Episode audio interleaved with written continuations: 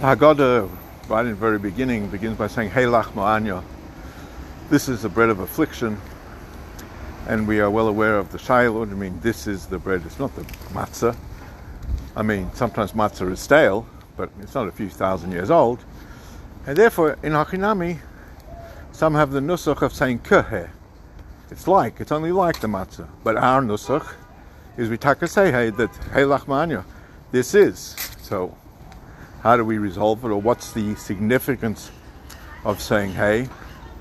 So Rebbe explains right at the very beginning of the Seder, we want to set the parameters, we want to set the approach that one needs to have.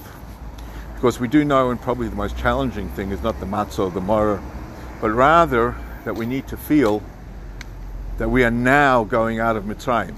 We ourselves personally going out of Mitzrayim.